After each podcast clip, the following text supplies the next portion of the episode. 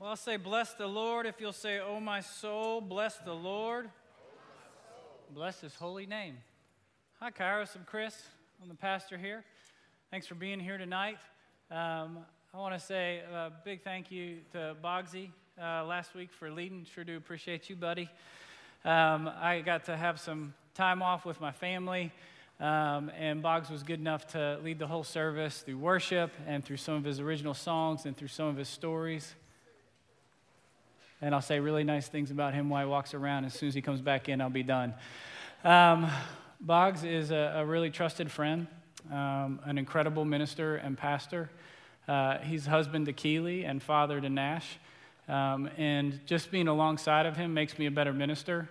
I burst into his office. I don't care what he's doing, laying down tracks, singing, putting vocals, whatever worship pastors do during the day. And I'm like, I got to talk to you about this. And with just a brilliance and a creativity, he helps me craft um, statements and say things better, more memorable, and more poetic. And so I'm really, really honored um, to be able to serve alongside of him. He's been here for fifteen years, um, and he's helped build the ethos of this place. And so Sunday night when he got to lead and I was spending more time with my family, um, my family got sick of me, so I left. Uh, and I snuck in the back door and got to sit up there and just... This is a special place, um, and that's not about me. It's about him and the culture that he's created. So I'm, uh, I'm really grateful uh, for Michael Boggs. I'm also really grateful for Advent. Um, it's Christmas. It's December. twenty twenty is almost over. Um, uh, if you're like me, it wasn't until about like ten or twelve years ago that I learned what the word Advent meant. Um, Uh, somebody introduced it to me. It's on the church calendar. It's a Latin word that simply means the coming. And so it's the way that we celebrate uh, Christmas from a Christian perspective. Um, it kind of partners with our forefathers and foremothers as this historical, ancient longing and yearning for the coming of the Messiah to rescue and redeem us. And so from our perspective, Advent has two meanings. It cuts both ways. We remember the coming of the Christ child, but we're also yearning and longing and looking forward to Christ's return, his second coming. Um, and this year, uh, I've never been more happy to see Christmas in my entire life. Um, I just, for some reason, Christmas lights help me feel better. I've said this before, and I, I can probably get fired for it, but I will vote for any politician, regardless of affiliation or beliefs. If they repeal daylight savings time, I'll blindly vote for them. It is the worst, especially in our time zone. When it's dark at four thirty, I go Donnie Darko. Like, you're just ew, shut down. My wife and I have consistently looked at each other and started laughing because it feels like eleven thirty at night, and it's seven thirty. And so we're still trying to catch up. I struggle with seasonal depression, and so I, like, get right up next to them Christmas lights, and I'm, like, just trying to let them ooze into my body. And it's like, Jesus, please come again soon, or at least do something about the sunshine. But Christmas uh, also allows me to tell some of my favorite stories, um, one of which I think will get us in our uh, text tonight. I promise it's going somewhere. Uh, there's a story told about a little boy who lived about a block and a half from a Methodist church, and he was at his house, and it was Christmas time, and he knew enough about Saint Nick. He was going to decide he was going to go straight to the source. And so he sat down at his desk in his room, and he took out a sheet of paper, and he took out a number two pencil, and he wrote, Dear Jesus, this year I have been a good boy. So for Christmas, I would like the following. A pair of Air Jordan ones retro, uh, Tamagotchi pet, uh, Furby, uh, Tickle Me Elmo, PlayStation four, whatever your, your, your gift is. He's writing it all down. A blowtorch. Uh, And he's just thinking about, wow, my, God gives good gifts through his son, Jesus Christ. So he's just going down the list, and all of a sudden he looks back up at the top sheet of his paper, and he reads the word again, this year, and he's like, ooh. You remember something he did about six months ago? They got in trouble, and so he crosses out this year and writes six months on the top of it. He continues with his list. You know, I want a Red Ryder B B gun. I want this. I want that. And he looks back up at six months, and he's like, ooh. He remembers something he did to his sister, so he crossed out six months, and he puts uh, one month. And he's like, yeah, that's good. He goes on with his list, and then he remembers what he did last week. So finally, he's just frustrated because this is not working out. He crinkles up the paper, throws it in the wastebasket, stands up, goes out of his room, grabs his winter jacket, slams the front door, goes crunching through the snow down to the local Methodist church, in which in front of it is this huge lifelike nativity scene, the statues of Mary and Joseph and the wise men um, and the shepherds. And he walks straight up to Mary, looks around, grabs Mary, and runs straight back to his house. Gets in his room, slams the door, opens up his closet, chunks Mary in there, puts a bunch of dirty clothes over top of her, closes the closet, takes out a new sheet of paper and writes, "Dear Jesus, if you ever want to see your mother alive again, I demand the following." A trampoline, you know, whatever. Uh, I just love that story. It's so delightful in so many ways, and unfortunately, a lot of times, I think it describes how, how I relate to God. Uh, I, I try to tell him, hey, I, I've been a good boy, and so I think I deserve certain things. But when I start to think about my life and you start to think about yours, the truth of the matter is we really don't want what's fair and what's coming to us. We want love, because love's stronger than fair. And so tonight we're going to see how God interrupts a little girl's life in the middle of trying to plan her wedding and her holiday, and the favor of God is going to find her. If you have your Bibles, let's turn with me together to Luke chapter one. We'll be in Luke chapter one, and we'll start reading in verse twenty-six. I'll pray for you guys and for me as well uh, as we turn there. Holy Spirit, would you give us eyes to see and ears to hear? Jesus, would you go before us in this text and make a way? And together we say, speak, Lord. Your servants are listening. Amen. Luke chapter one, and we'll start in verse twenty-six. In the sixth month, God sent the angel Gabriel to Nazareth, a town in Galilee, to a virgin pledged to be married to a man named Joseph, a descendant of David. The virgin's name was Mary. The angel went to her and said, "Greetings, you who are highly favored. The Lord is with you." Mary was greatly troubled at his words and wondered what kind of greeting this might be. But the angel said to her, "Do not be afraid, Mary. You have found favor with God. You will be with child and give birth to a son, and you are to give him the name Jesus. He will be great. He will be called the Son of the Most High. The Lord will give him the throne of his father David, and he will reign over the house of Jacob forever. His kingdom will never end." "How will this be?" Mary asked, "since I am a virgin?" The angel answered, "The Holy Spirit will come upon you, and the power of the Most High will overshadow you. So the Holy One to be born will be called the Son of God. Even Elizabeth, your relative, is going to have a child in her old age, and she who was said to be barren is in her sixth month, for nothing is impossible with God." Listen to her response. "I am the Lord's servant. May it be to me as you have said." Then the angel left her. I'll say the word of the Lord if you'll say thanks be to God. The word of the Lord. Thanks be to God. I think this is like going to be on my top ten favorite passages of all time. What a delightful story. And it all starts by the favor of God finding Mary.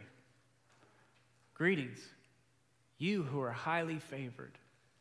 The Lord is with you. Now, think about that for a second. What's so favorable about Mary?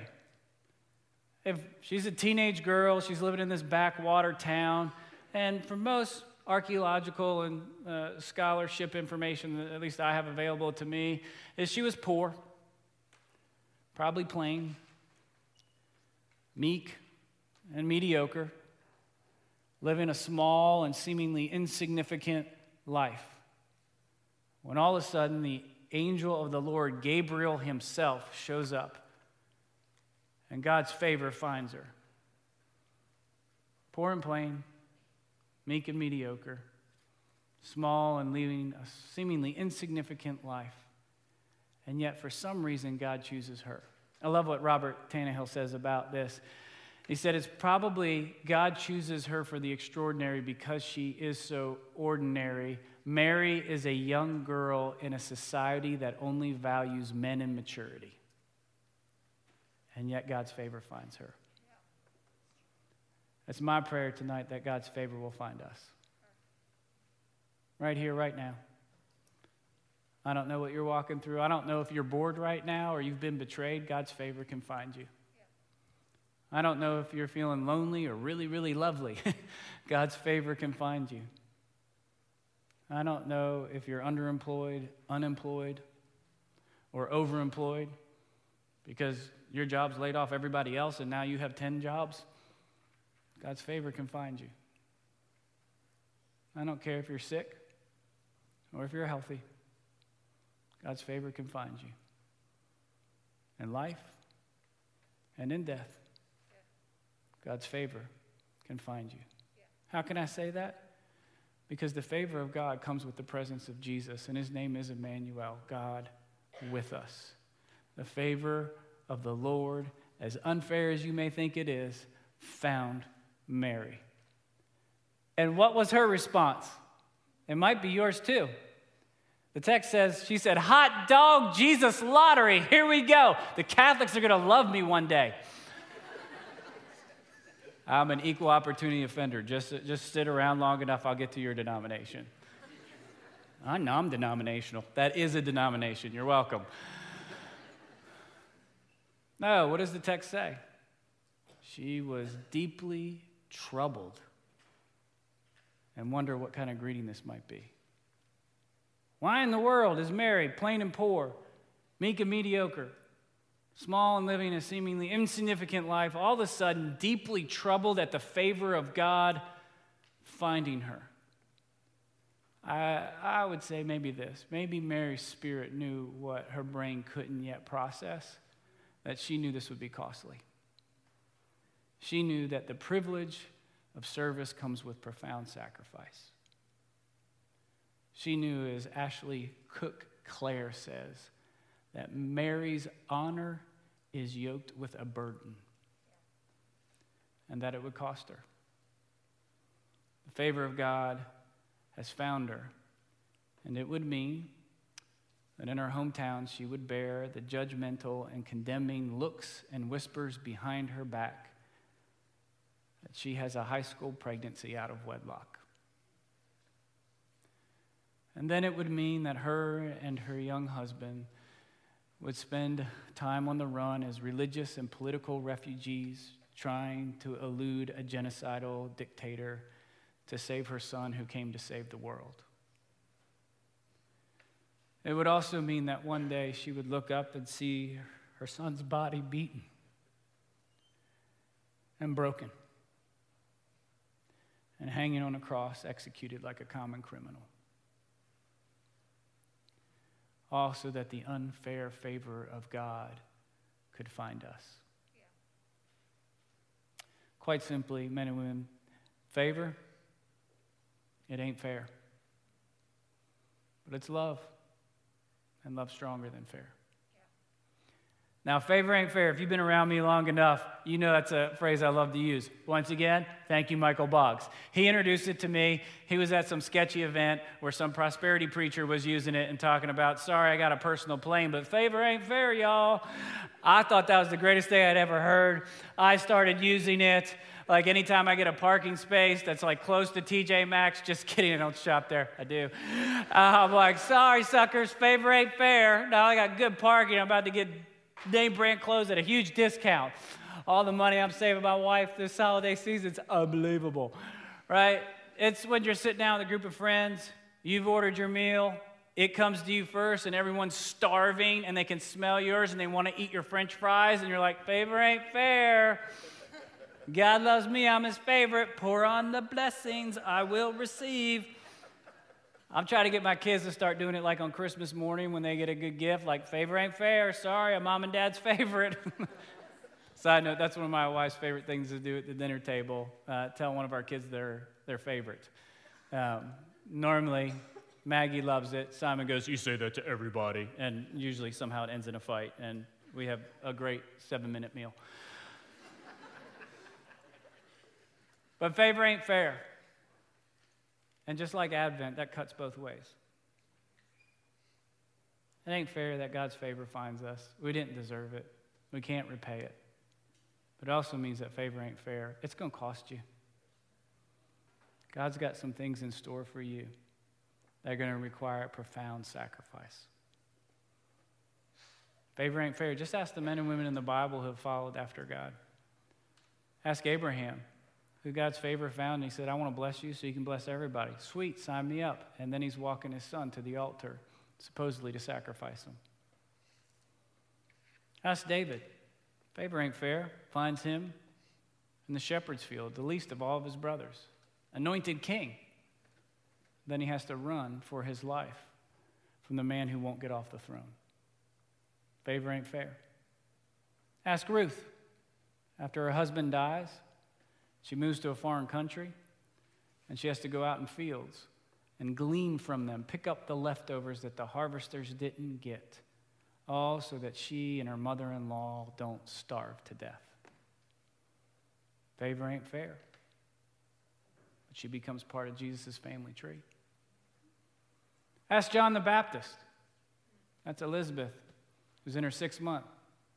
He kind of leaps in the tomb when he gets next to Jesus. Jesus called him the greatest in the kingdom of God. His job was to prepare the way. He did it. He did it amazingly. And then he winds up on death row for a sermon that he preached. And he sends word to his cousin Jesus. Are you the one? Or should we look for somebody else? Favor? It ain't fair. And then Jesus is going to go through an unfair trial, have an unfair execution, all so that he could offer us the deliciously unfair salvation of God for the freedom and forgiveness of our sins. Favor, it ain't fair, but it's love, and love's stronger than fair. Mary, of course, has an objection, right? She's like, how can this be? Well, but one person said, Mary's asking the how, and Gabriel's telling her the who. You ever keep talking about the how, and God wants to point you to the who? And by the way, when God calls you, if you don't say how question mark, chances are it wasn't God, it was your own ambitions and dreams.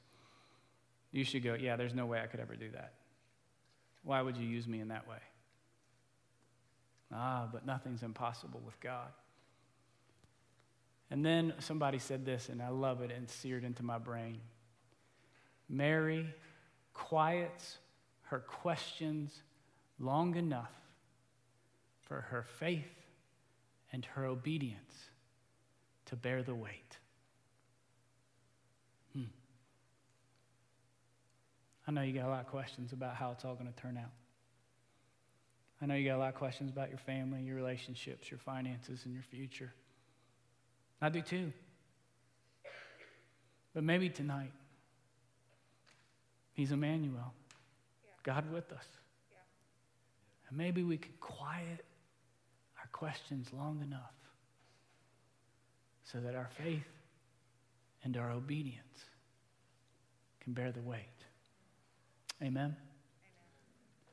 I'm going to have Boggs and Elena and Max come up. They're going to continue to lead us in song, but before they do, or while they do, are you okay if I share this text with you out of the Jesus Storybook Bible, my preferred translation? And it's delightful. If you're looking for any last-minute Christmas gifts, you can buy yourself one. Wait, God was sending a baby to rescue the world? But it's too wonderful, Mary said, and felt her heart beating. How can it be true? Is anything too wonderful for God? Gabriel asked. So watch this. This is the way that Sally Lloyd-Jones translates. I am the Lord's servant. May it be to me as you have said. So Mary trusted God more than what her eyes could see, and she believed. Mary trusted God. God more than what her eyes could see. And she believed. So we're just going to take a couple of minutes for you to quiet your soul. and have a conversation with God.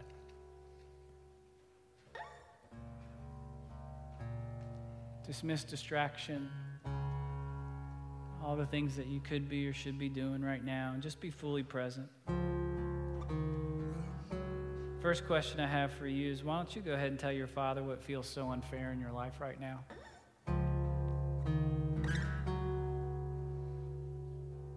That's okay. He already knows. He just wants to hear you say it.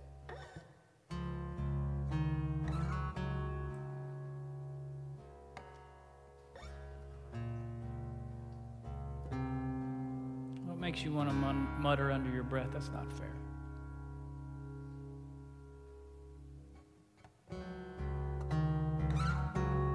What makes you want to point a finger into the sky and say, why God?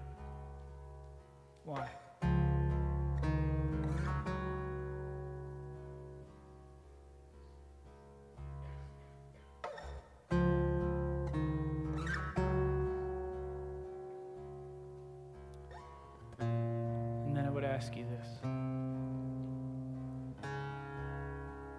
Ask your questions to be quiet just long enough so that your faith and your obedience can bear the weight.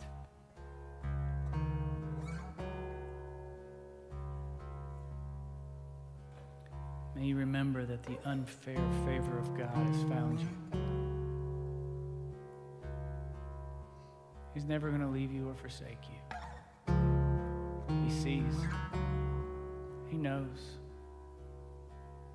And he's writing a story beyond your wildest expectations and inviting you to play a part.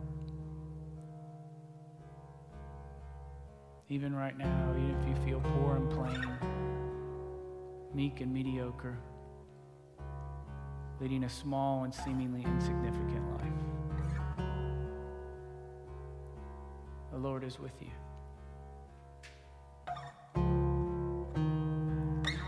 If you're able to, whether it's authentic or an act of faith, would you just whisper to God, I am your servant.